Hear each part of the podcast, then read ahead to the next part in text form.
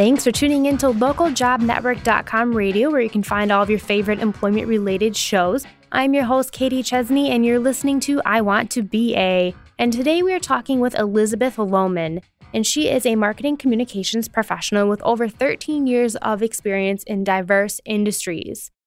So, first, I kind of wanted to find out what attracted you to this industry and how you got started as a marketing and communications professional. I always knew I would do something with writing. Mm-hmm. I've been a writer since I was little. I went to college thinking I wanted to be a feature magazine writer. And so I started in, at the school I went to, they had a specific media arts and design major, and there was a focus on writing. And I started in that, but then you were finding out about how to take photos and do videos, and that really wasn't my thing. I just wanted to write. So I moved over into communications with a concentration in public relations. And that's where I really felt I had the opportunity to do all sorts of writing that I enjoyed. So it was kind of my path from the beginning. Now, after you graduated, did you find that this was a difficult career to get started in? A little bit. Since my concentration was in PR, I was kind of thinking I'd go the PR route. And a lot of those jobs are in, you know, those hot jobs are in places like New York City, which I wasn't going to relocate to. I lived outside of Washington, D.C. Mm-hmm. So I kind of looked at other avenues and being from the DC area and having an interest in politics, I ended up getting hooked up with a job um, on Capitol Hill, mm-hmm. working for a congressman as a staff assistant. And I kind of thought, hey, great, maybe this will be my path becoming maybe like a press secretary. So I was not doing marketing or communications at all when I first started. I was administrative, answering the phones, and wasn't using my degree in any way, shape, or form. But for a while, I kind of thought, all right, at least maybe this can be my path to doing that. Right. Now, with educational background that you have and, you know, what your experience was when you were getting started, what kind of degree would you recommend for those who are in college and they're exploring this as a career? I think that nowadays it's really important to have business. You know, I think if you can if you can do a business major and then focus kind of on business writing, business communications. So you have business acumen, so you have a good feeling, then you're going to be good no matter where you go. You'll read a lot of things that say that communications is kind of a, you know, a fluff major or whatever, but I think that there's a lot of important things you can learn in those classes, mm-hmm. and you can take it a lot of different ways. But from what I've kind of experienced since graduating, I kind of wish that I had also had a little bit more business courses as well. All right. And when you were in college, did internships have an impact on your ability to kickstart your career? I honestly didn't take any internships. I knew a lot of people who did. Mm-hmm. And, you know, they had that experience and they even got some, you know, full time jobs from that. But that's that's not what I did. Mm-hmm. And would you, like looking back on it, do you regret not having done those internships? And if you could have done things a little bit differently, would you have done some? Maybe. I can definitely see the appeal and the advantage it can give you, especially if you are looking to do something like magazine writing or PR and you want to work with one of the big firms. I think it's really important for you to have that internship and get your foot in the door because you can have a much greater chance of turning that into something full time once you graduate. So if I had been so inclined to really follow that path, I think it probably would have helped propel me mm-hmm. further. But I kind of took a meandering way and it worked out for me. Great. Now I'm just kind of wondering, we've talked about, you know, how you got started, what you did in college. Could you tell us in a nutshell what you do as a marketing and communication professional? Absolutely. I work for a very small association management company in the marketing and communications department. And because we're a small company, I do a little bit of everything, which I actually love. We have publications, so I have editorial and writing duties. We have events that we put on, so we're in charge of event marketing. We sell some member services, so there's a little bit of of advertising our products and services there, so I get to do a little copywriting. A lot of memos from the board of directors, a lot of business writing. It's just a lot of different types of writing, even a little bit of PR, some some press releases here and there. So I like that I get to kind of use all of my skills in one job.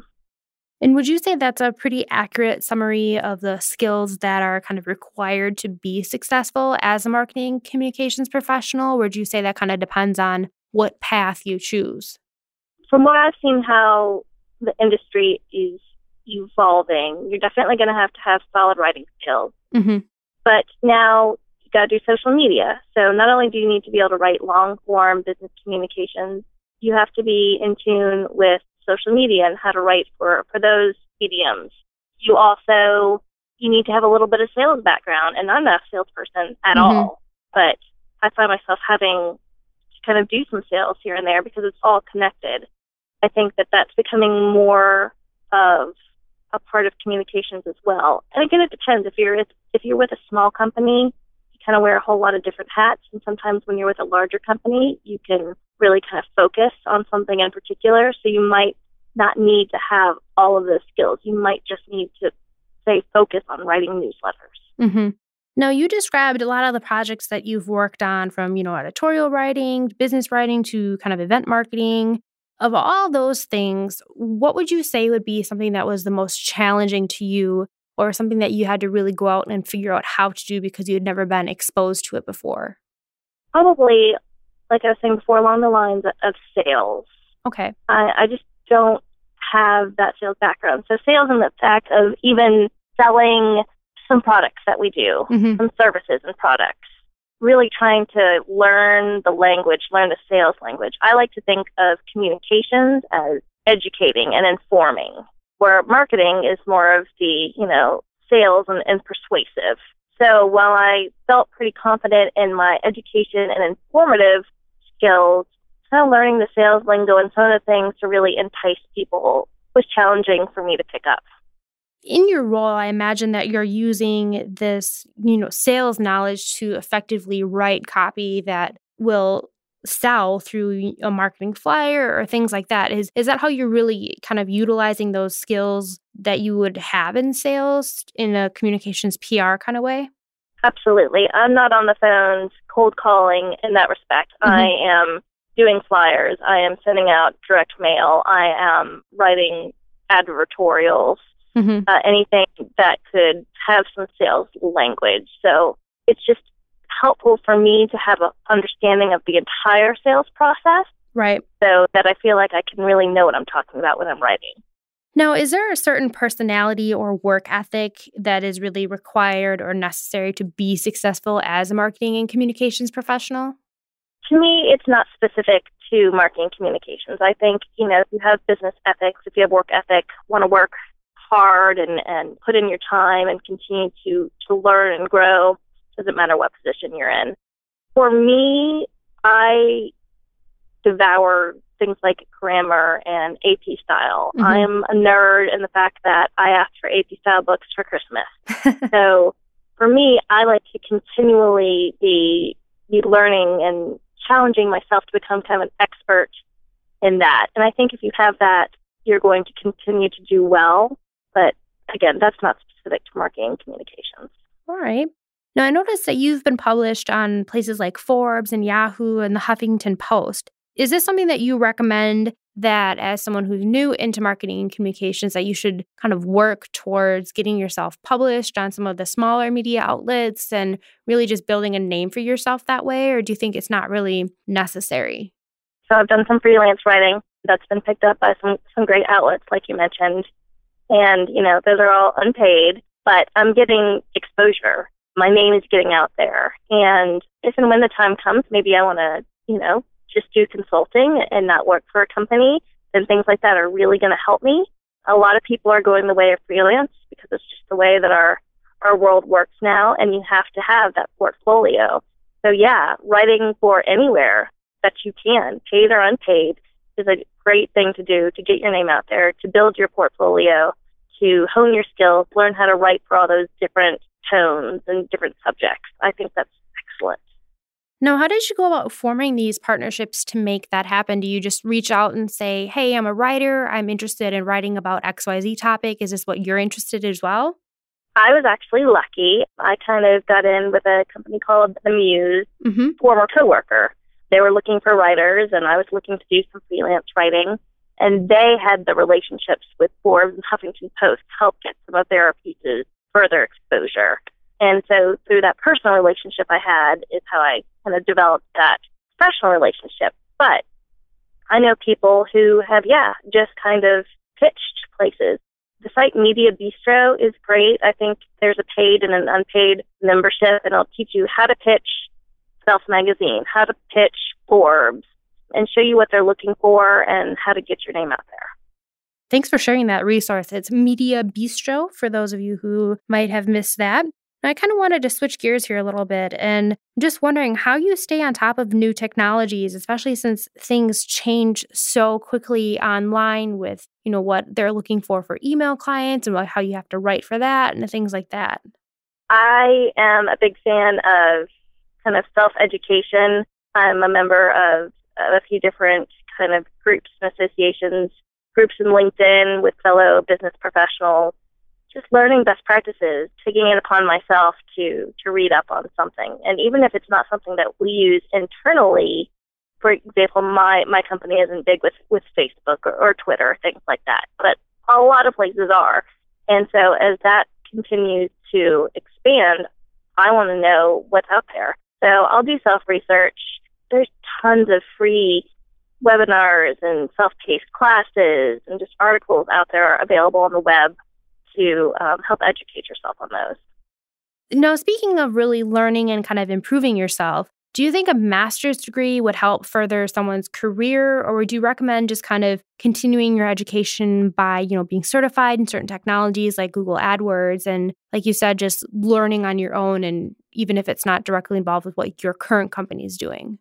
You know, I've contemplated getting a master's a few times, thought about the time it would take, the investment, and kind of return on investment. How much is that likely to really further my career? And for me, I've decided that it's not something that's necessary. Mm-hmm. But I think that, you know, people are continuing to get higher education degrees like masters. And so you're going to be putting yourself in a workforce of candidates who, who have these. And, you know, you might have great skills but you're next to someone with great skills and a master's. So that's something to think about. But going back to what I said about the business degree, you know, maybe if you get an undergraduate degree in communications and then a master's degree in business, so you have that, you know, that business knowledge, well, then you're going to have great credentials anywhere. Mm-hmm. Now, I wanted to dive into the day to day of what it's like to be a marketing and communications professional. So, could you describe us for what your day to day looks like? Sure. Um, again, keeping in mind that I work for a small company and wear uh, many hats, I have to switch gears a lot. Mm-hmm. But I think anywhere that you work, you you find yourself doing a variety of writing. So the morning might be drafting up member communications, just things that are going on. Say we had a new product rollout, new website rollout. So here's what's going on with that. The afternoon might consist of editing articles for one of our publications. So going through that. And then later on in the afternoon, it's going over event materials. Uh, and that can be anything from, you know, signage that's going to, anything that's written, signage, of course, email promotions, anything like that. Mm-hmm. So it's all writing, it's all various communications, but they're different audiences, different tones, and kind of different ways of thinking. So for me, I really kind of like to set out certain blocks of time so that when I switch those gears, I can fully focus on what I'm working on next. Now, what would you say is something that you love the most about being a marketing and communications professional? It's using my writing skills um, mm-hmm. without just being a, a journalist or an author. It's probably the best way for me to write on a daily basis. So that makes me happy. Again, since I'm not focused on something like public relations, marketing communications is broad, and I get to do a lot of different things within that. And for me, that's really good.